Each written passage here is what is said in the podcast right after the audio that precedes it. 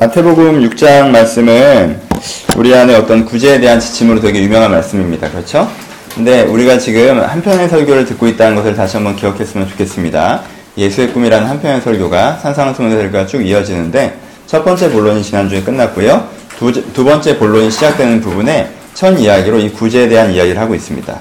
그러니까 어떤 잠언의 이야기처럼 디테일한 구제 하나에 대한 구제의 원칙이란 이런 것이다에 대한 이야기보다는 조금 더 깊은 이야기가 아닐까 우리가 기대해 볼 필요가 있다라고 생각을 합니다. 그런 기대감을 갖고 구제 얘기를 한번 시작해 보도록 하겠습니다. 기독교에서 구제의 대원칙이 뭔 것처럼 느껴집니까? 쭉 읽어보니까 기독교에서 구제의 대원칙은 이 후반부 오른손이 하는 것을 왼손이 모르게 하여 구제함을 은밀하게 하라가 기독교 구제의 대원칙인 것처럼 많이 느껴집니다. 사람들은 이제까지 되게 은밀하게 하는 것을 되게 강조해 왔습니다. 어떤 교회가 헌금자 명단을 주보에 써놓으면 그 교회는 조금 세속적인 교회이고 어떤 교회가 헌금자 명단이나 누가 얼마를 헌신했다는 것을 전혀 밝히지 않으면 그 교회는 조금 더 좋은 교회라는 식의 인식이 어느 정도 퍼져 있는 것도 사실이고 그것이 어느 정도 의미 있는 것도 사실입니다. 그런데요, 이런 것은 어떻습니까? 요즘의 현대 사회, 우리 한국 사회를 돌아보면 구제를 광고하는 사회에 살고 있죠, 그쵸? 김장훈이 얼마 구제했는지 우리나라 사람 다 압니다, 그쵸? 어, 이번에 얼마 했는지, 그럼 이제까지 총액이 얼마인지, 이것을 항상 발표합니다. 그쵸? 그리고 시정혜영 부부나 그리고 차인표 부부나 우리가 이게 유명하게 알고 있는 대표적인 부부들이 몇 명의 아이들을 그러니까 사실 엑스도 나오는 부분이잖아요. 나는 어떻게 구제하고 있다를 방송사까지 동원해서 얘기하는 부분도 우리가 많이 보게 됩니다. 현대교는 구제를 많이 광고하는 교회 시대에 도래했습니다. 현대에는 그렇죠? 우리도 일본에 대해서 얼마 후원 헌금을 할 때 굳이 어디서 하죠? 누가 보라고 하는 건 아니지만 감추려고 노력하지는 않습니다. 그렇죠? 누구나 볼 수 있는 클럽이라는 공간에서 우리가 댓글을 달고 논의를 해서 액수를 정해나가는 과정을 진행하면서 과정을 오픈하기도 합니다. 어떻습니까? 이런 게 그렇게 부정적인가요? 김장훈이 구제를 오픈하는 이유는 그 구제를 오픈하는 것들을 통해서 결과적으로 어떤 현상들을 많이 만들었죠? 현과 정혜영, 김장훈, 차인표 이런 연예인들이 대표적 구제를 오픈하는 것들을 통해서 뭘 만들죠? 구제의 큰 흐름들을 만들어냈습니다. 그쵸? 그러니까 전략적으로 내가 사람들한테 인정받고 유명해지고 기부천사라는 이름을 얻기 위해서이기보다 그는 어떤 구제 stream에 대한 고민을 하는 사람이 아닌가라는 존경을 받았고요. 그리고 실제 그것이 더 많은 구제와 연결된 부분이 있습니다. 그렇죠? 그리고 어떤 교회가 뭐 션 정혜영 부부 같은 사람을 보면서 구제를 은밀하게 하지 않는다라고 비난합니까? 그렇죠? 저렇게 하는 건 경건하지 못하다고 얘기하지 않잖아요. 그럼 현대 교회가 타협하는 것인가요? 그렇다고 생각하지는 않죠. 뭐죠? 구제 오픈하냐 오픈하지 않느냐라는 물리적인 특성을 얘기하는 건 아니라는 겁니다. 그렇죠? 그건 알려졌냐 알려지지 않는다라는 외적 사실이 그렇게 중요한 건 아닌 것 같습니다. 그건 내적 사실이 더 중요하다는 거죠. 알리고자 하는 마음에서 보람을 얻느냐, 아니면 진짜 돕고자 하는 마음이 있느냐 이런 쪽이겠죠, 그렇죠? 김정민은 아까 얘기했던 것처럼 일반 스트리머 사람들이 존중하고 존경하는 이유는 저 사람이 과시하거나 자랑하려고 하는 게 아니라 다른 사람도 동참했으면 하는 마음에 한다라고 신뢰해 주는 거죠, 그렇죠? 그래서 그가 그것 때문에 어느 정도 자랑거리가 되죠. 얼마나 주목받습니까? 얼마나 존경받고요. 그런 걸 부차적으로 좀 얻는다고 하여도 사람들이 그거 갖고 별로 욕하거나 그봐 그렇게 부차적으로 얻는 게 있으니까 잘못한 거야라고 말하지 않는다는 것입니다. 성경에도 그런 예가 나오죠. 성경 사도행전을 보면 바나바라는 사람이 있습니다. 이 사람이 뭐 했죠? 전 재산을 기부했습니다. 헌금했어요. 그걸 사람들이 알았나요? 몰랐나요? 알았죠. 그러니까 아나니아와 삽비라가 따라했죠. 왜 따라했죠? 사람들이 바나바가 헌신하는 것을 보면서 되게 존경하고 되게 이렇게 높였습니다. 그렇죠? 와, 정말 대단하시다라고 했는데, 아나니아와 사피라가 뭐가, 뭐가 부러웠어요? 그게 부러웠던 거예요. 기부 많이 하니까 사람들이 와! 해주는 게 되게 부러웠다는 거예요. 근데 다 하자니까 마음이 어때요? 그렇죠? 그러니까 뭘 원한 거예요? 명성은 그것만큼 받고 싶고, 현찰은 그거 이하로 쓰고 싶어서 타협을 하는 게 5대5로 타협을 한 거죠. 근데 이걸 본인 입장에서는 절반만 한 걸 표현했지만 그때 베드로가 뭐로 정죄하죠? 속였다라고 정죄하고 큰 문제가 있다고 얘기하죠. 왜 큰 문제가 있죠? 이 사람은 뭘 추구한 사람이에요? 바나바는 순수하게 한 사람이고 이 사람은 절반을 했지만 어떤 마음으로 인정받고 싶은 마음을 했다라는 거죠. 그게 더 큰 문제가 되는 부분이 있습니다. 그러니까 지금 구제에서 얘기하는 것에서 가장 큰 포인트는 뭐예요? 내가 여기서 얘기하는 그림을 그려보면 사람들에게 인정받기 위해서 하는 것은 아니라는 거죠. 그렇죠? 사람들에게 인정받기 위해서. 이 사람은 어때요? 지금 여기서 묘사되고 있는 사람이 구제할 때 외식하는 사람은 영광을 받으려고 사람들한테 인정받고 싶어서 회당과 거리에서 나팔 불면서 한다고 그러죠. 되게 되게 우스꽝 진짜 그런 사람 있었을까요? 막 나팔 불면서 봐라 나 지금 헌금한다 이런 사람이 어디 있겠습니까? 그쵸? 그렇게 실제 했다기보다 이 사람이 진짜 헌금을 하고 구제를 할 때 다른 사람이 굉장히 인정받고 존경받고 그러고 싶어서 하는 구제들. 요즘에 이슬람 사회에서도요 법칙이 있습니다. 40분의 1을 구제금에 써야 돼요 개인 수입에 이슬람 사회에서는 구제에 써야 됩니다. 그러니까 그 당시 유대 사회에도 그런 기준들이 있었겠죠. 얼마 정도는 구제에 쓰라라는 기준이 있습니다. 그러니까 나는 이걸 하는 사람이다 라고 드러내 보이는 게 좋았던 거지 진짜 돕고자 하는 마음이 없었던 걸 문제적으로 얘기하는 것입니다. 그렇죠? 이해는 되시죠? 여기까지 어렵진 않습니다. 뭐 앞으로도 어렵지 않고요. 포인트는 그것입니다. 내가 이렇게 하는 것이 사람들에게 보이고자 하여와 하나님께 보이고자 하여의 차이점을 얘기하는 것입니다. 그렇죠? 포인트를 두세요. 그러면은 김장훈이나 우리가 선 정혜영은 사람에게 보이고자 하는 사람입니까? 하나님께 보이고자 하는 사람입니까? 어, 다시. 우리는 약간 이렇게 생각해요. 나를 과시하려고 하는 구제는 잘못된 구제고, 사람들에게 좋은 영향을 미치고, 사람들에게 건강한 평가를 받기 위해서 하는 구제는 좋은 그 구제고, 라고 생각하는 경우들도 있는데, 일반적인 의미에서의 좋은 의도에서 하는 구제도 뭔 아니에요? 하나님께 보이고자 하는 구제라고 얘기하기는 어렵죠? 포인트 알겠어요? 간단하게 얘기하면 이런 것입니다. 지금 여기서 얘기하는 것은 구제를 할 때 너 잘난 척 하려고 하지 말고 어? 무슨 기업에서 브랜드 이미지 홍보하려고 얼마 해놓고는 대단한 거 하느냐 그렇게 하지 말고 진짜 돕고 싶어서 진짜 걔네들이 불쌍하니까 진짜 내 진심으로 도와주려고 해 그러면 잘하는 거야 라는 포인트를 얘기하는 것이기보다 지금 뭐예요? 내가 그 행동을 할 때 동기부여가 사람들이냐 아니면 하나님이냐에 대한 포인트가 있는 거예요. 이렇게? 우리는 살아가면서 동기부여라는 게 있죠. 그렇죠? 다양한 동기부여로 우리가 세상을 살아갑니다. 근데 그 동기부여가 사람들인 사람과 그 동기부여가 하나님인 사람의 차이점에 대해서 이 본문은 얘기하고 있는 것입니다. 지금 이 구제가요, 우리가 그 설교를 해나가면서 첫 번째 본론이 뭐라고 그랬어요? 사람과 사랑해서 어떻게 해야 되는가를 얘기하면서 사랑을 얘기했다고 했죠. 이건 두 번째 본론입니다. 두 번째 본론은 뭐예요? 사람이 하나님께 어떻게 해야 되는가에 대한 본론을 시작하고 있는데 사실 구제 얘기라는 거예요. 우리는 구제하면 서 어떻게 생각해요? 사람과 사람 사이라고 생각하죠. 근데 예수님은 이 거를요, 이 구제를요, 사람이 하나님께 어떻게 해야 되는가에 대한 이야기의 첫 번째 얘기로 시작하고 있다는 거예요. 그렇죠? 그러니까는 좋은 마음으로 하는 구제 활동에 대해서 얘기하고 있는 게 아니에요.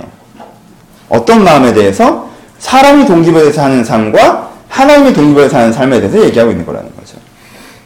일주일 동안 사셨죠? 어떤 동기부여가 많으셨습니까? 제가 얼마 전에 소정이가 추천해서 읽은 책 중에서 여러 가지 의미 있는 구절들이 기억나는 게 있는데 거기서 이런 깐 제가 그게 읽으면서 와 하는 게 스티븐 스틸버그 감독은 아침에 일어날 때 너무 활기차게 벌떡 일어난대 왜? 오늘 일할 수 있는 즐거움에 아, 오늘도 이제 아 빨리 일하러 가야지 내가 너무 피곤해서 잠을 잤지만 깨는 게 너무 행복하고 즐겁고 왜? 이 사람에게 뭐가 동기부여예요? 창의적인 활동, 영화, 자기의 일이 자기 가운데 긍정적인 동기부여에 대해서 아침에 되게 벌떡벌떡 일어난다라고 합니다. 그런 글이 써 있었어요. 여러분들의 아침은 어떠십니까? 여러분들 아침에. 어, 오늘도 직장에 출근해야지? 이렇게 막, 어, 너무 기쁘다. 나에게도 오늘도 직장이 있고 내가 갈 곳이 있어 너무 얼마나 행복한가. 이렇게 정말 벌떡벌떡 일어나신 분들 있으십니까? 네, 그렇진 않아요? 스필버그처럼 내 맘대로 할 수 있어야 그렇게 될 것 같죠. 네. 그럼 여러분들은 동기부여가 없나요? 아니죠. 동기부여가 있죠. 동기부여가 있으니까 일어나는 겁니다. 그쵸? 근데 그 사람과 동기부여가 좀 다른 거죠. 그는 창조적인 활동, 일, 자기가 하고 싶었던 무엇인가 동기부여라면 여러분들은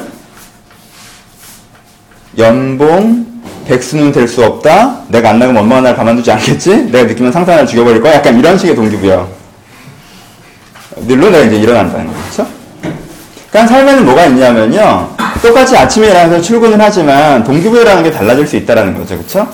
그냥 일주일 동안 살아가면요. 여러분들의 생활에 동기부여라는 것들이 존재한다는 거예요. 내가 일을 하는 동기부여. 내가 오늘 똑같이 직장에 출근하지만 저 사람과 내가 달라 보인다면 그 사람과 내가 자비 같아도 동기부여가 다르면 달라 보일 수 있겠죠. 그렇죠? 동기부여가 달라요. 여러분들 일주일 동안 어떤 동기부여들이 많았습니까? 의무감의 동기부여도 있겠죠. 이건 내가 안 하면 안 되는 거야. 라는 동기부여도 있을 수 있습니다. 무슨 돈의 동기부여도 있죠. 여러분들이 직장을 못 그만두는 이유가, 아, 뭐, 어떤 면에서 이제 재정이라면 돈의 동기부여도 있을 것입니다. 사회적인 위치한 동기부여도 있죠. 내가 노는 사람이 되고 싶진 않으니까, 내가 노는 사람이 되고 싶진 않으니까, 난 그래도 무슨 일을 갖고 있는 사람인 게 좋아서, 돈은 좀 있더라도, 그런 사람인 게 좋아서, 이렇게 하는 경우도 있을 수 있겠죠. 그렇죠? 그리고 그 이후의 시간들, 여러분들이 여가 활동에서 다양한 동기부여가 있을 수 있습니다. 그렇죠? 좀 즐거움의 동기부여도 있겠죠? 재밌고 싶으니까 그 자리에 나아가는 거. 미래에 대한 투자의 동기부여도 있을 것입니다. 위에 나중에 어떤 일을 하고 싶으니까 뭔가 준비하면서 내 시간들을 쓰는 거. 아, 순전하게 욕망의 동기부여도 있겠죠. 그냥 피곤하니까 자는 뭐 이런 것들. 그렇죠? 다양한 동기부여가 있을 거예요. 매너의 동기부여도 있습니다. 아, 가기 싫은데 거기 안 가면 안 되는 자리다. 또 얼굴은 비춰야 돼서. 그렇죠? 여러 가지 동기부여들이 일 일주일을 채워간다는 거죠. 사람은요, 기본적으로 세 가지 정도의 분류의 동기부여를 갖고 있습니다. 첫 번째는 뭐예요? 나 자신이라는 동기부여가 많죠. 근데 오늘은 그걸 얘기하고 있지는 않습니다. 그건 이제 금식 때 다시 한번 얘기를 합니다. 나 자신의 동기부여. 내가 하고자 하는 거, 내 생각, 내 욕망. 동기부여가 하나가 있고요.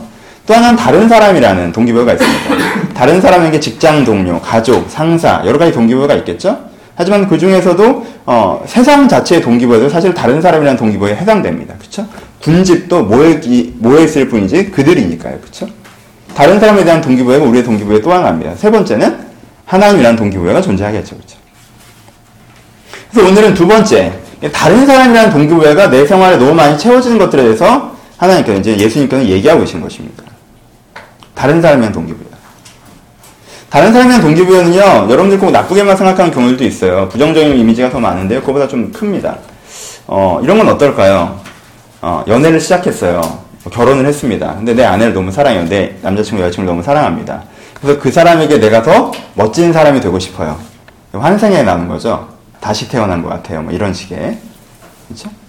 내가 그 사람이 더 달라지고 멋있는 사람이 되기 위해서 안 듣던 음악도 듣고 더 일찍 일어나고 더 경쾌하게 생활하고 번잡했던 취미 생활을 끊어내고 뭐 이런 것들이 있습니다. 그렇죠? 근데 이게 뭐에 대한 동기부여예요? 성경적으로 표현하면 다른 사람에 대한 동기부여죠. 여러분 나중에 나이가 드시면요 자식이 해주는 동기부여가 되게 큽니다. 이성이 해주는 동기부여가 더 크게 내 아이에게 내가 멋있는 사람이 되고 싶다. 내가 아이가 커서 내 인생을 분명히 평가할 텐데 애들은 얼마나 냉정해 여러분들 얼마나 냉정해 부모 인생을 정말 칼같이 평가하잖아요. 그렇죠? 자적, 자식처럼 부모의 인생을 칼같이 평가하는 사람이 없어요. 여유가 없어요. 냉정하게 평가합니다. 근데 그 평가 앞에 설 때 내가 내 자식에게 참 잘 살아왔다는 얘기를 듣고 싶다. 이런 것도 이제 하나의 동기부여가 되겠죠? 다른 사람에 의한. 좋은 건가요? 사소한 것도 있겠죠? 아, 나 욕 먹는 거 싫어. 그렇죠? 아, 나 욕 먹는 거 싫어. 해서 회사에서 좀 아니고 좀 이렇게 잘못되고 이렇게 해도 난 욕 먹는 거 싫으니까 내가 좀 이제 그래, 넘어가자. 그렇죠? 이런 것도 이제 다른 사람에 대한 동기부여입니다. 난, 나는 이렇게 사람들이 나한테 막 뭐라고 하는 게 싫어. 그래서 튀지 않고 무난하게 대학 갈 때 대학하고 취업할 때 취업하고 결혼할 때 결혼하고 이런 것도 다른 사람에 대한 동기부여일 수 있겠죠. 물론 살아가면서 제일 큰 건 여러분 자신, 나 자신에 대한 동기부여인데 그건 이제 욕망 얘기할 때 다시 한번 하고요. 살아가면서 우리가 많이 동기부여 되는 부분 중에 하나가 다른 사람에 대한 동기부여를 우리 시간들에 되게 많은 부분을 채우고 있다는 것이죠. 그래서 그것이 사람에게 보이고자, 사람에게 보이고자 내 시간과 내 마음과 내 생활을 써내려가는 경우가 우리가 되게 많이 있다라는 것입니다. 그리고 하나님께서는 이것에 대해서 조금은 문제제기를 하십니다. 그쵸? 하나님은 이런 것들에 대해서 다른 사람이 네 인생에 동기부여 되는 것이 사람에게 보이고자 사는 것이 문제가 있을 수 있다라고 얘기합니다. 현대사회에서는 이 문제를 많이 얘기하죠. 현대사회는 근데 이렇게 흘러가죠. 다른 사람이 네 인생의 동기부여가 되지 않고 너 자신이 네 인생의 동기부여가 되게 하라고 많이 얘기를 합니다. 하지만 그거는 금식 얘기할 때 다시 한번 부정적인 지적들을 하시고요. 일단 이 구도에서 다른 사람의 동기부여, 하나님과의 동기부여 구도에서 얘기를 하면 다른 사람이라는 동기부여가 네 인생을 채우지 않게 하고 하나님이라는 동기부여가 네 인생을 채우게 하라라고 얘기를 합니다. 하나님이라는 동기부여란 무엇인가요? 내가 그 일을 할 때 동기가 동기부여가 하나님으로 말미암아 되는 것을 얘기하겠죠. 좀 인간 좀 이렇게 표현을 단순화시켜 본다면 하나님의 생각과 마음이 나에게 굉장히 중요해지는 것을 얘기합니다. 하나님이란 동기부여는 막 화가 나요. 막 치받습니다. 근데 하나님은 내가 이렇게 치받는 거에 대해서 어떻게 생각하실까? 어떻게 느끼실까? 그것이 동기부여 내가 동기부여가 돼서 내가 한번 꺾습니다. 마음이 없어요. 하고 싶지 않습니다. 근데 내가 이것을 안 해내는 것을, 안 해버리는 것을, 방치하는 것을 하나님께는 어떻게 생각하시고 어떻게 느끼실까? 하나님께서 그것을 아 저건 좀 안 그랬으면 좋겠는데 제가 좀 그러는데 좀 안타깝다라고 느끼시고 생각하시는 걸 내가 안다면 그것이 나에게 굉장히 중요해지는 것이죠. 그래서 하기도 하고 하지 않기도 하는 것 이것이 하나님이라는 동기부여로 살아가는 것을 얘기합니다. 그래서 행동으로 나타나는 것은 되게 다양할 수 있습니다. 그렇죠? 아침에 일찍 일어나는 것과 이런 것들도 동기부여일 수 있죠. 난 더 자고 싶은 개인의 나의 동기부여가 있는데 아, 하나님이 이걸 좀 되게 안타깝게 생각하시고 이게 이러이러해서 너에게 저렇게 하는 게더 좋을 거라고 아, 안타깝게 느끼시고 이렇게 해서 너에게 더 좋을 거라고 생각하신다라는 걸 내가 안다면 그것이 나에게 동기부여가 돼서 피곤하더라도 나를 좀 이렇게 세우는 것. 이것이 하나님의 동기부여겠죠. 그렇죠? 하나님의 동기부여로 사는 것이고.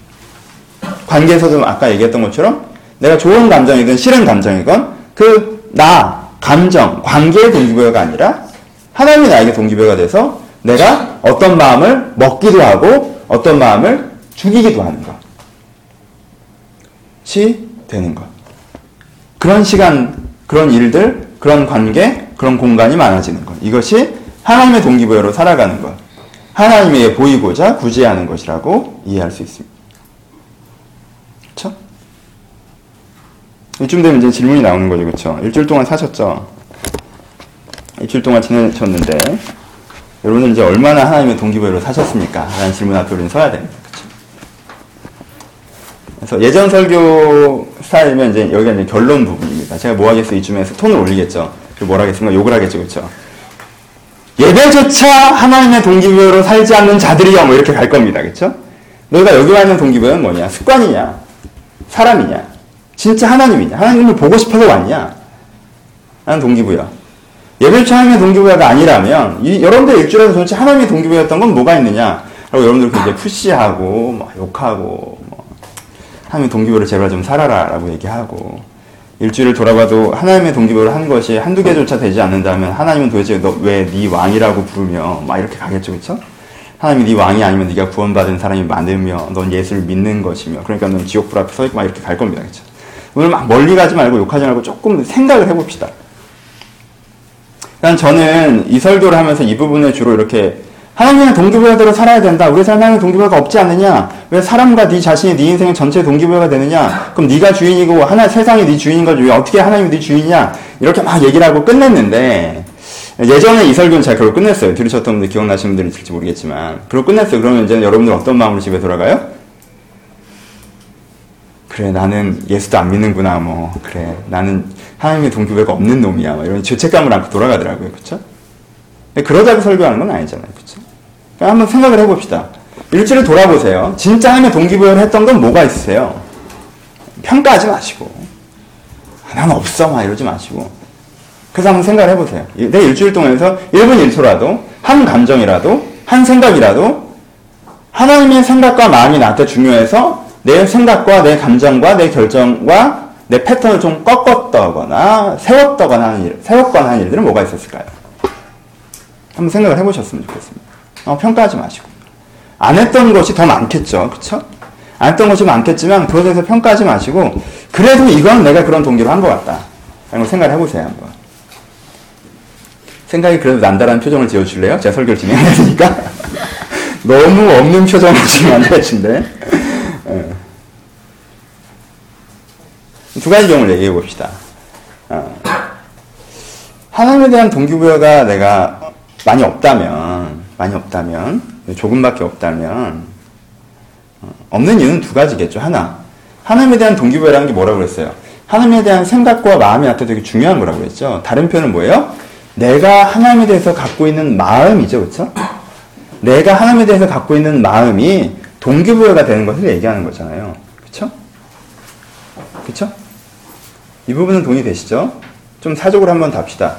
정말요, 어, 그, 나 오늘 결혼 기념일인데, 아내랑 살다 보면요, 아내가 뭘 얘기했을 때, 내가 아내보다 아이를 더 사랑하는구나라는 느끼는 게 뭐냐면 했을 때는 잘 안 꺾어요 내 생각을 에 이건 저렇고 저건 저런 막 이런 아니냐 막 서로 막 이런 경우가 많잖아요 그렇죠 지금 내 감정이나 내 생각이 되게 중요하게 생각하는 부분이 있어요 근데요 미친 듯이 피곤하고 내 생각은 저게 아닌데라고 해도요 아이가 뭔가 얘기하면요 내 생각을 좀 꺾습니다 지금 내가 감정이 이렇고 지금 내가 생각이 저래도 뭐가 중요한 거예요 얘가 어떻게 생각하고 얘가 어떻게 느끼는데 되게 중요해지는 거죠 나한테 그러니까 웃을 상황이 아닌데도 좀 웃게 되고, 그렇죠? 뭘 할 상황이 아닌데도 좀 하게 되고 이렇게 되는 부분이 생기죠, 그렇죠? 이런 경험이 있으시죠? 그렇죠?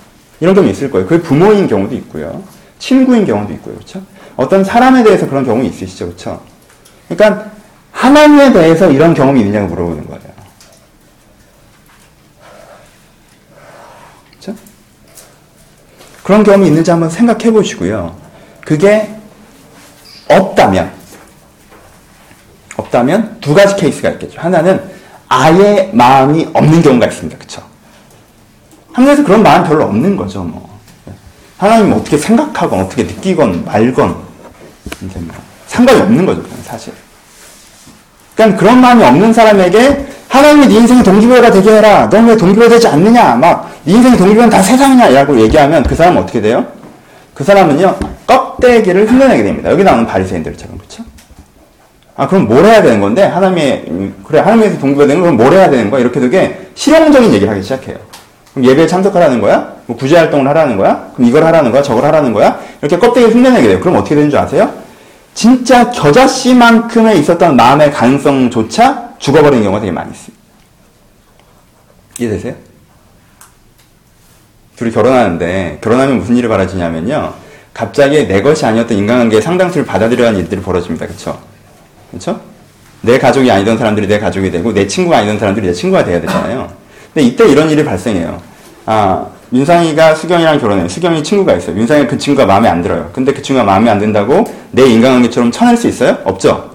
얘가 좋아하면 이 관계가 간단 말이야. 그럼 어떻게 해야 돼요? 아, 나는 네 친구니까 나는 신경 안 쓸게. 네가 친해지고 내 앞에 나타나게 하지 마. 이렇게 할 수 있어요? 없죠? 그러니까 어떻게 해야 돼요? 걔랑 웬만큼 잘 지내야 되죠. 근데 그 사람에 대한 마음은 1이에요. 근데 내 부인의 친한 친구이기 때문에 그 사람에 대한 마음이 30인 것처럼 내가 행동하기 시작해야 돼요. 그럼 어떻게 되는 줄 알아요? 그 일이 사라집니다. 그렇죠? 그래서 안 그러셔야 돼요. 하나님에 대한 동기부여를 사려는 게 결론을 얘기하겠지만요. 여러분들이 어설프게 마음은 요만큼밖에 없는데 하나님에 대한 동기부여를 사려는 얘기 때문에 어떤 껍데기, 하나님에 대한 동기부여를 하는 어떤 액션들을 그래 내가 큐티를 시작해보자 기도 생활을 정리해보자 예배 열심히 가보자 이걸 해보자 저걸 해보자 싸우지 말자 용서하자 뭐 이런 식으로 항목들을 만들어버리면요 그게 여러분들 눌러서요 그 마음조차 되게 없어집니다 왜? 내가 요만큼의 마음 때문에 이걸 해야 되니까 이 마음이 피곤해지는 거죠 그쵸? 다른 마음들이 이 마음을 공격합니다 네가 있어서 내가 이걸 해야 되니까 그쵸? 이 마음이 약해져요 그 마음이 별로 없으십니까? 그럼 하나님께 대한 동기부여를 막 하라고 해도요, 죄책감 같은 거 느끼지 마시고요. 내 마음이 없구나. 난 하나님에 대해서 어떤 마음인가를 돌아보시는 기회로만 사용하시면 돼요. 그렇죠? 근데 여러분 여기까지 와서 앉아있으면 마음이 아예 없진 않겠죠. 근데 어디 있겠어요? 저 깊고 깊은 곳에 내가 잘 느껴지지 않는 저 내 마음 언저리에 골방에 구석에 마치 여러분들이 분명히 버리지 않았으나 내 방 안에 있는 게 확신하나 절대 어디인지 알 수 없는 고등학교 졸업 앨범처럼 분명 여기 어디 있긴 있을 텐데 버리지 않았으니까 버렸을 리가 없으니까 그런 것처럼 있는 경우들이 존재하죠. 이게 두 번째 경우죠. 마음이 있으나 그 마음이 동기부여가 되기엔 다른 동기부여들을 찾고 어떻게 돼요? 천해지는 경우가 존재하죠. 그럼 그때는 어떻게 해야 돼요? 여러분 그때는요 똑같은 실수 하시면 안 돼요. 행동을 빨리 하려고 하지 마시고요. 그 마음을 찾아내셔야 됩니다. 내가 하나님에 대해서 어떤 마음이 있는지. 내가 어느 정도의 마음인지. 그 마음을 찾아내서 그 마음이 내게 되게 중요하다고 느껴지셔야 됩니다. 그걸 먼저 해야 되는 거예요. 그렇죠? 하나님이 동기부여가 되게 하라고 하는 건요. 액션을 얘기하는 것이 아니라 동기부여가 되게 하라는 거예요. 그렇죠? 동기부여가 돼서 빨리 구제를 하라고 얘기하는 게 아니라 동기부여가 되게 하라는 거예요. 그렇죠? 그러니까 그 마음을 어떻게 하셔야 돼요? 찾아내셔야 돼요. 조금 막연하죠. 구체적으로 예를 들어봅시다. 예를 한네 가지를 들어보는데 신앙을 좀 기계적으로 한 4단계로 나눠볼게요. 첫 번째, 신앙이 좀 약한 사람을 쭉 해봅시다. 하나님에 대한 마음이 이 사람은요, 하나님을 알고 싶어요 정도의 마음이 있습니다. 교회 다니는 사람이라면 이 정도 마음은 있겠죠, 그쵸? 하나님을 알고 싶어요. 하나님은 어떤 분이실까? 난 궁금하다. 난 좀 더 알고 싶다. 난 교회를 좀 다니는데 하나님을 잘 모르겠다. 하나님 알고 싶어. 이 정도 마음이 있어요. 그러면요, 이 사람이 갑자기 주의 뜻에 따라 누굴 용서할 필요가 있어요? 아침에 일찍 일어날 필요가 있어요? 자기가 세속을 추구하지 않고 하나님을 추구해서 뭔가 가치 있는 일을 할 필요가 있어요? 아니에요. 이 사람한테 그 정도 마음이 없어요. 이 사람한테 있는 마음은요, 하나님을 알고 싶다, 요 정도예요. 그러니까 이 사람이 갑자기 아침에 일찍 일어나든가, 관계를 조정하라든가, 삶의 방향을 조정하라든가, 이렇게 얘기할 필요가 없는 거예요. 그쵸? 이 사람에게 일어날 수 있는 동기부여, 이 마음을 할 수 있는 동기부여는 어느 정도죠? 하나님을 알 수 있는 기회를 찾고 지키는 정도겠죠? 그쵸? 난 하나님을 알고 싶다라는 마음이 있기 때문에 그 마음의 동기부여를 할 수 있는 건 뭐예요? 하나님을 알 수 있는 기회를 찾고 지키는 겁니다. 그쵸? 그건 내 진심이죠. 그쵸? 그럼 이 사람이 내가 하나님을 그래도 알고 싶어 하는 건 나한테 되게 소중한 거라고 기억할 필요가 있는 거죠. 하나님을 알고 싶어 하긴 하는데 자꾸 다른 생각이 들어서 아 그래도 편하고 싶어. 내가 그래도 저 사람한테 배려하고 싶어. 귀찮은 게 싫어. 누군 만나고 싶지 않아. 이런 단기, 다른 동기부여로 하나님을 알고자 하는 기회가 사라지지 않도록 난 되게 하나님을 알고 싶은 마음이 있고 이 마음을 잘 지켜가고 싶어. 그러니까 그것을 어떻게 하나님을 알수 있는 기회를 내가 지키는 것으로 표현하면 되는 거죠. 그렇죠? 그게 하나님께 보이고자 하는 구제가 되는 것입니다. 그렇게 표현하면 어떻게 되죠? 하나님께 그 사람에게 뭘 보십니까? 뭘 보세요? 얘는 진짜 나를 알고 싶어 하는구나를 보시겠죠. 그리고 그 마음에 반응하시겠죠. 뭐라고 하셨어요? 사람에게 보이고자 하면 상급을 기대하지 말라고 했지만 하나님께 보이고자 하는 자에게 상급이 있을 거라고 했죠. 무슨 상급이에요? 그 마음에 주님께서 반응하십니다. 그게 가르쳐 주시겠어요. 이 사람은 그러니까 시간의 90%는 어떻게 살겠어요? 지 맘대로 살겠죠. 하지만 이 사람이 그것 때문에 정죄받을 이유가 있나요? 그렇진 않습니다. 마음이 그 정도니까 아직. 그치? 그 마음을 잘 지켜나가고 키워나가면 되는 거예요. 좀 크면 어떻게 되나요? 2단계로 갑시다. 좀 크면 이런 마음이 생겨요. 하나님을 좀 잘 알면 하나님의 인도와 보호를 받고 싶다라는 마음이 생깁니다. 하나님께 날좀 가르쳐 줬으면 좋겠어. 어떻게 해야 되는지. 하나님께 날 도와줬으면 좋겠어. 어떻게 해야 되는지. 어, 어, 이 상황에서 이런 인도와 보호에 대한 갈망이 생겨요. 마음이 여기까지 옵니다. 그게 성장이죠. 알고 싶어라고 지 맘대로 사는 것보다 이건 굉장히 큰 성장입니다. 자꾸 2단계가 기복적, 기복주의로 정조되는 경우가 있는데요. 2단계에서 고정되고 정착돼서 그것이 전부인 양 하는 걸 기복주의라고 하는 거지, 이런 단계, 이런 신앙의 수준, 이런 신앙의 흐름 자체가 없다고 얘기하는 건 아니에요. 그쵸? 이런 식의 상태가 옵니다. 그럼 이 사람에게 뭐가 필요해요? 하나, 하나님을 알고자 하는 기회를 소중히 여기겠죠. 그쵸? 그리고 또 하나 뭐가 있겠어요? 자기의 인생사의 문제에 OX 퀘천을 주님께 들고 나가겠죠. 그건 어떻게 해요? 해야지 알 수가 있는 거죠. 그쵸? 그럼 내 마음에 무슨 마음이 있어요? 내가 하나님께 인도받고 싶어, 하나님께 도움받고 싶어. 라는 마음까지 있으면 이 사람 뭐 해야 돼요? 뭐 하겠어요? 어떻게 표현해야 됩니까? 다른 걸로 치이지 않고, 귀찮건 어떻게 됐건, 다른 사람이 뭐라고 하던 간에, 일단 이건 주님께 한번 물어보자라는 뭐가 있겠어요? 기도와 기도 중에 받은 대답에 대한 적용이 있겠죠. 그쵸? 이것이 뭐예요? 하나님께 보이고자 하는 것이 되죠. 그렇게 하는 사람에게 하나님께 어떻게 하시겠습니까? 앞길을 가르치지 않으시겠습니까? 돕지 않으시겠어요? 내가 갖고 있는 그 정도의 마음을 내가 주님께, 주님께 보이고자 표현해내는 것. 그럼 그 표현을 통해 하나님께 나의 진심을 보시는 것. 이것이 가능해지는 거죠. 3단계가 되면 이렇게 됩니다. 조금 어려워지죠. 3단계가 되면 주님의 인도와 보호를 지속적으로 보는 사람들이 이제 좀 깨달으면서 사실 여기서부터가 진짜 신앙, 예술 믿는 거라고 표현할 수가 있는데 예술 믿으면 어떻게 돼요? 3단계가 되면. 아, 주의 뜻대로 살고 싶다. 이렇게 됩니다. 그쵸? 주의 뜻대로 살고 싶으면 그때는 어떻게 되죠? 2단계 사람은요, 인생의 80%는요, 자기 마음대로 살아도 정죄받을 이유는 없어요. 마음, 도움과 인도 정도니까. 뭐에 대해서만 하면 되는 거예요? 한 20% 내가 하나님한테 가져갔던 사안. 이건 어떻게 해야 돼요? 이건 저렇게 해주세요. 라는 사안에 대해 하나님께 응답하시는 것 때문에 반응하면 되는 거예요. 그쵸? 그렇게 기도해놓고 하니까 이렇게 하라고 했더니 그건 싫어요 라고 얘기하면 사실 그건 이제 2단계가 안 되는 거고, 그쵸? 그 정도 마음이 없거나 사라진 거고. 그러니까 그때는 그 사람한테 무슨 마음이 필요해요? 인도와 보호를 신뢰하는 마음이 필요하겠죠, 다시. 그건 또 따로 해야 되는 작업이 되는 거겠고. 그러니까 3단계는 어떻게 돼요? 주 뜻대로 살고 싶다가 되면 어떻게 됩니까? 그때부터는. 일이 커지죠? 일이 커집니다. 내 인생 전반에 대한 뭐, 계획. 이거 어떻게 돼야 돼요? 하나님의 기준으로 planning 돼야겠죠, 그쵸? 내가 오늘 하고 있는 스케줄이 어떻게 돼야 돼요? 하나님의 생각대로 재조정돼야겠죠, 그쵸? 난 주뜻대로 살고 싶어라고 얘기하면 어떻게 돼요? 이 사람 마음은 어떻게 표현됩니까? 생활 전체로 하나님이라는 동기부여로 표현되게 되겠죠. 그러니까 우리가 아까 얘기해서 주의 동기부여로 네가 살고 있느냐라고 액센트를 주는 건 뭐예요? 최소한 3단계라는 인정 속에서 하는 거예요. 그쵸? 3단계. 주 뜻대로 살고자 하는 자가 주 뜻대로 인생을 계획하고 하는 결심이 있는 자. 그러니까 진짜 예수를 믿어서 예수를 주로 인정하고 주의 뜻대로 사는 게 내 인생의 비전인 사람에게는 그렇게 얘기할 수 있겠죠. 도전적으로 얘기할 수 있습니다. 내 인생의 전체가 주 뜻대로 살고 싶습니까? 그럼 어떻게 해야 돼요? 그 마음이 어떻게 표현돼야 돼요? 그 마음이 표현되겠죠. 그 마음이 어떻게 표현되겠어요? 삶의 빌, 내 인생을 계획할 때 그럼 어떻게 살아갈까요? 이 일을 어떻게 할까요? 어떤 일을 하길 원하십니까? 나는 창사하시는 blueprint를 갖고 가는 게 아니라 blueprint를 기대하겠죠.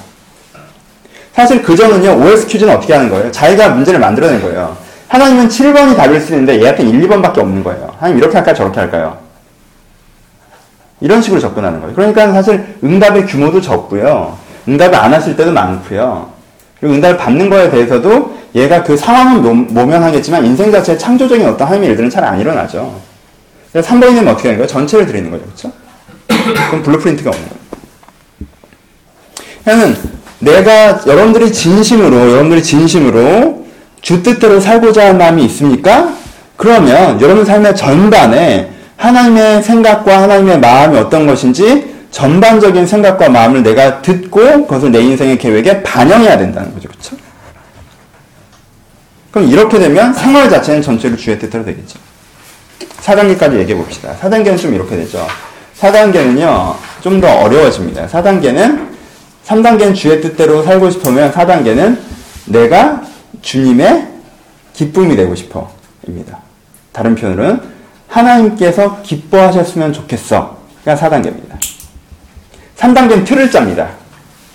4단계는요, 마음의 섬세한 선까지 자기가 주님 앞에서 점검합니다. 이런 거죠. 남자친구, 여자친구 사귀다가 내가 다른 이쁜 여자가 지나가면 어, 쟤 이쁘다라고 마음 먹은 것만으로도 얘가 못 봤어. 얘한테 좀 미안한 거. 정도의 수준.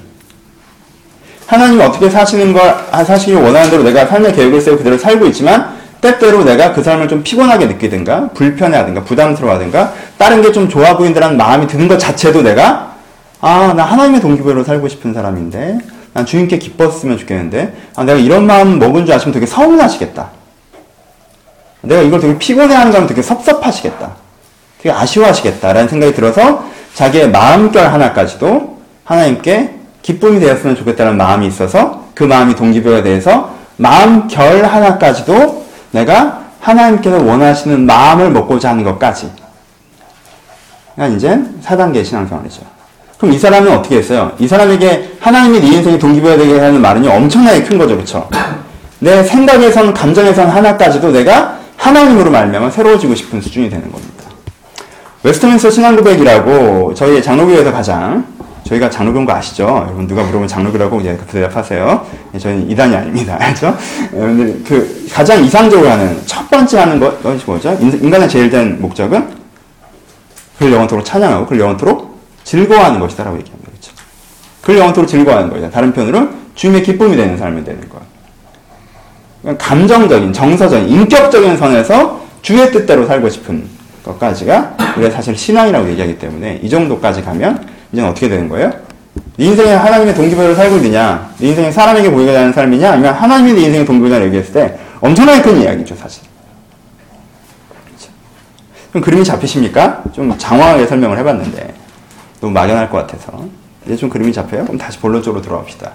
그러니까 여러분들은 뭘 해야 돼요? 이 본문을 우리가 어떻게 적용해야 됩니까? 막연하게 내가 주님의 동기부여로 살아가자! 아자아자! 이렇게 할 일이 아니라 아, 내 인생을 돌아봤더니 사람의 동기부여가 50이고 나의 동기부여가 50이구나. 내 멋대로 하는 거, 하는 거 반. 남들 위해 사는 거 반. 이러고 사는구나. 나 하늘에 사는 게 없구나. 아, 나 문제다. 어떤 친구들은 이 본문에 잘 도전 안 받아요. 왜? 전체적으로 자기 마음대로 사는 친구들은 다른 사람을 위한 동기부여가 별로 없기 때문에 도전을 좀 덜 받는데. 예, 그런 게 아니라면, 아, 난 이렇구나. 난 문제다. 하나님의 동기부여를 하자! 라고 마침표를 찍어버리면 사실 적용이 없고요. 변화도 힘듭니다. 여러분 이 부분을 통해서 디테일한 고민들을 하십시오. 디테일한 고민들. 어떤 고민들이에요? 내가 정말 하나님에 대해서 어느 정도 마음을 갖고 있는지 들여다보는 것입니다. 깊이 들여다보셔야 돼요. 그것이 여러분들 맨 먼저 해야 되는 것들입니다. 여러분 그런 중요한 마음들은 잘 잊혀진다는 거 아십니까? 참 중요한 마음들은 잘 잊혀져요. 여러분 부모님 사랑하시죠? 네, 그럴 거예요. 여러분들이 아는 뭐 친구들, 소중히 여기는 친구들이 있죠? 여러분들이 갖고 있는 일에 대한 애착이나 마음이 있을 거예요. 그렇죠? 여러분들 어떤 사람이 되고 싶다는 마음도 있을 것입니다. 근데 아십니까? 중요한 마음들은 참 쉽게 잊혀집니다. 여러분들이 직장 생활하는 정말 그 진짜 그 동기, 어떤 세상, 세상에 내가 어떤 사람으로 살아가고 싶다는 그 동기, 내가 내 부모에게 어떤 마음이라는, 내가 내 애인과 내 가족과 내 친구에게 어떤 마음이라는, 내 마음에 정말 중요한 마음들은요, 중요하지 않은 마음들에 의해서 되게 쉽게 잊혀집니다. 그렇죠? 인생을 건강하게 살아간다는 건 내 속에 중요한 마음을 기억해낼 수 있는 습관을 갖고 있을 때 인생을 건강하게 살아갈 수가 있습니다. 그러니까 여러분들 가운데 있는 하나님에 대한 마음이 되게 기억되는 노력을 여러분들이 하셔야 된다는 것입니다. 저는 이번 주 설교를 준비하면서 참 행복했습니다. 처음에 이제는 본문을 잡고 이야기를 짜고 이런 작업들을 하겠죠. 근데 이 글을, 이 본문을 묵상하면서, 아, 저도 많이 잊어버리고 있었던. 저는 사실 하나님이 어떻게 생각하고 어떻게 느끼는가가 되게 중요한 사람이더라고요. 전 여러분들이 상당수도 그러할 거라고 생각합니다. 제가 잊고 있었는데, 많이 잊고 있었는데, 하나님이 저렇게 하라고 하시면, 아, 싫다. 아, 부담스럽다. 아, 하긴 해야지. 이렇게 생각할 때도 있었는데, 사실 내가 내 속을 깊이 들어가다 보니까, 난 하나님께 어떻게 생각하시고, 어떻게 느끼시는지가 되게 중요한 사람이더라고요. 그래서, 내가, 어, 아침에 일어날 때, 공부를 할 때, 루즈해지고 싶을 때, 안 좋은 생각들과 방향으로 내 감정이 부정적으로 흘러갈 때, 그것들에 대해서 하나님께 이것들에 대해서 어떻게 생각하고 어떻게 느끼니까 내가 한번 떠올리고 그 떠올리는 것이 나에게 정죄가 되는 게 아니라 그것이 나에게 굉장히 중요할 때 그것이 내가 태도와 마음의 흐름을 바꾸는 동기가 되어주더라고요. 그것을 하라는 것입니다. 마음을 찾아 나서십시오. 빨리 행동을 치장하려고 하지 마시고요. 마음을 찾아 나서십시오. 내가 그렇게 하지 않는다면 여러분들 평가하지 마시고요. 율법은 거울이라고 했습니다. 하나의 동기부여를 살아라는 율법입니다. 그 거울 앞에 여러분들 정죄하지 마시고요. 그 거울 앞에서 아 내가 내 진짜 마음 많이 잃어버렸구나라는 때 묻은 것을 보시고 그 앞에 나를 닦아내는 것입니다. 여기에서의 닦아내면 그래 구제를 남들 모르게 하자 그래 구제를 진심으로 하자 돕고 살자이기보다는 내가 갖고 있는 하나님에 대한 마음은 무엇이며 그 마음이 내가 얼마나 소중한지를 느끼는 것이며 그리고 그 마음으로 자연히 행동하는 것입니다. 그것이 우리를 자유케 하는 율법이 되는 거 아니겠습니까? 이쯤 되면 왜 이 구제가 하나님에 대해서 인간이 어떻게 되는지에 대한 첫 번째에 나와 있는지 아시겠습니까? 그렇죠? 지금 하나님께서 뭐에 대해서 얘기하고 계신 거예요? 너희가 하나님에 대해서 너희가 어떠해야 되냐면 이라고 얘기할 때 네가 살아갈 때, 네가 살아갈 때 내가 동기부여가 돼서 살아야 되는 거야. 네가 말하고 행동하고 계획하고 느끼는 거에 근원이 나여야 되는 거야. 라고 얘기하시는 겁니다. 의무가 아니에요. 평가가 아닙니다. 하나님께 우리 가운데 여러분들 1단계라면 하나님 알고자 하는 그 마음, 여러분들이 2단계라면 인도와 보호를 받고 싶은 그 마음, 여러분들이 3단계라면 전체로 주뜻대로 살고 싶은 그 마음, 하지만 4단계까지 이르러서 내 마음의 선까지도 내가 주님의 마음에 맞춰가는, 그래서 내 마음이 주님의 마음과 닮아가는. 그게 사람이 하나님께 가져야 대한 삶의 태도라고 얘기해 주고 계시는 것이 구제에 대한 이야기입니다. 이것을 우리가 전문용어로 뭐라고 그러죠? 삶의 예배라고 부릅니다. 그렇죠? 하나님을 주인으로 인정하는 삶의 예배.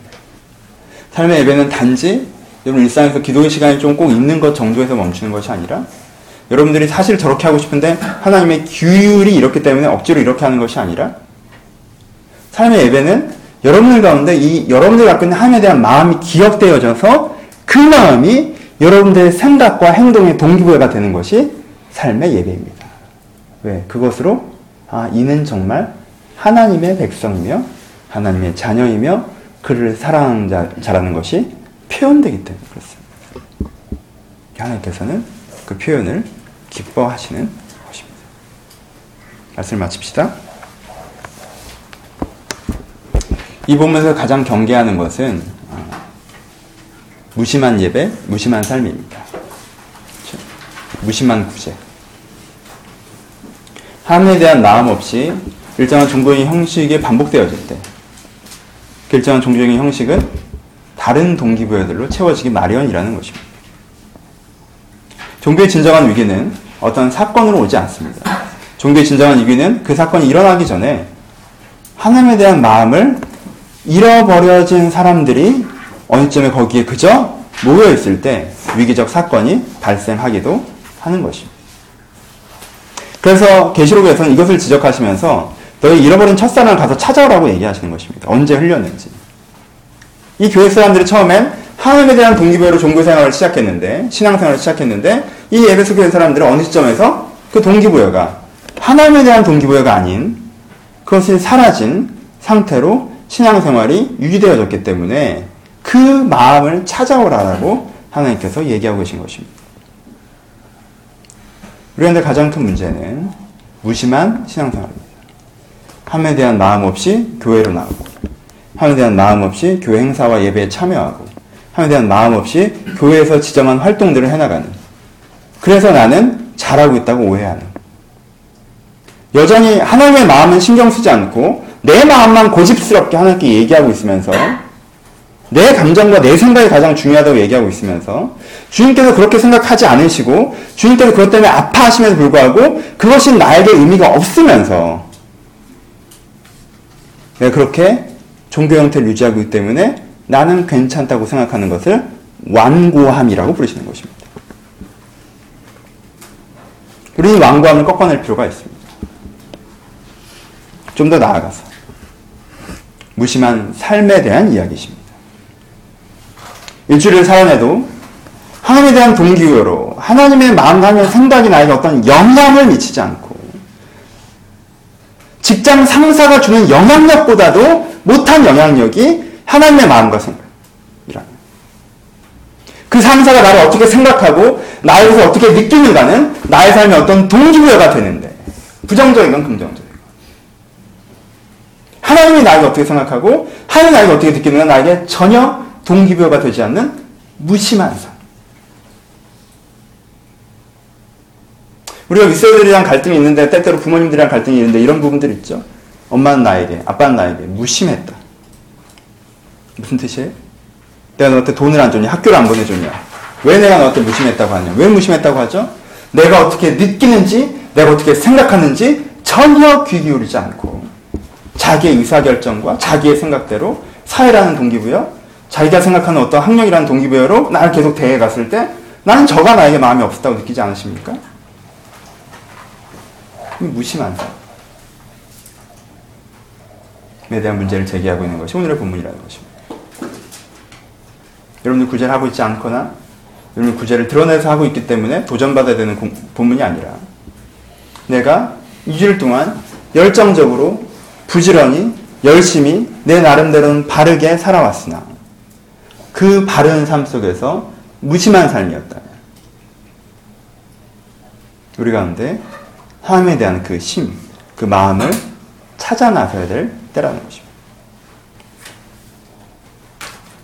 일상에서 무뎌져 버린 여러분들이 주님에 대해서 갖고 있는 그 마음을 찾아 나서십시오. 그 마음을 느끼세요. 정말 여러분들의 상당수는 하나님이 여러분들에게 어떻게 생각하고 어떻게 느끼시는지 중요한 사람들입니다. 그렇죠? 그게 굉장히 중요한 사람들이에요. 그 마음을 느끼십시오. 그렇게 생각하긴 하는데 마음속에 어디에 처박혀 있는지 내가 그 마음을 잃어버렸다면 바깥에서 잃어버린 건 아니잖아요. 버리지 않으셨잖아요. 여러분 마음 어딘가에 그게 있을 거예요. 그 마음이 내 마음의 가장 중앙에 서 있게 하십시오. 그 마음을 느끼세요. 그 마음이 내 마음의 중앙에 있게 하십시오. 그러면요. 내 마음의 행동선이 변화됩니다. 내 마음의 감정선이 변화됩니다. 내 마음의 계획의 각도가 달라지는 것입니다. 그것이 내 인생을 전체적으로 부드럽게, 경쾌하게, 아름답게, 그리고 제대로 끌고 나가는 것을 경험하실 수가 있는 것입니다. 하나님 인도함을 받는다는 건 바로 이렇게 주님을 사랑하는 것입니다. 그때 인도함이 따라오기도 하는 것입니다. 내가 내 환경에 매몰돼서 주의 인도를 외쳐 부르는 것이 아니라 이 마음을 찾아 나설 때 주님께 우리 가운데 임하실 것입니다. 여러분들이 묵상이 있었으면 좋겠습니다. 진짜 별로 들여다보시고 이젠 기도하실 텐데 들여다보세요. 그리고 여러분들의 마음의 크기를 스스로 인정하십시오. 여러분 진짜 하나님이 여러분들이 어떻게 생각하고 어떻게 여러분들의 어떤 마음을 갖고 어떤 걸 느끼시는지 중요하신 분들입니까? 그러신 분들도 있을 거예요. 그러면 그걸 다시 느끼십시오. 내가 그런 사람인데. 사실 그 정도는 아니십니까? 그냥 하나님을 좀 알고 싶은 정도십니까? 괜찮습니다. 하나님의 인도함을 받고 싶은 정도십니까? 괜찮습니다. 하나님의 보호함을 좀 받고 싶은 정도입니까? 괜찮습니다. 여러분들의 그 마음이 진심이라면요, 그 진심을 소중하게 다루세요. 무심하게 하지 말고 그 진심 앞에 서십시오. 그죠? 그리고 하나님, 제가 지금 함께 갖고 있는 마음은 이 정도입니다. 그러면 저 이건 진심입니다라고 하면 하나님께서 그 마음도 기쁘게 받으실 겁니다. 여러분한테 응답하실 겁니다. 우리가 주님 앞에 진심으로 선물 말미암아 그 마음으로 하나님을 여러분들 삶 가운데 다시 한번 초대하고 그리고 다시 한번 주님의 은혜가 그 마음이 여러분들 회복되었으면 좋겠습니다. 그런 기도의 시간. 설교는 끝났지만 20여 분간의 기도의 시간이 그런 고민하는 하나님께 여러분들 회복되시는 이런 마음이 찾아지는 기도의 시간이기를 주님의 이름으로 축복합니다. 같이 기도하시겠습니다.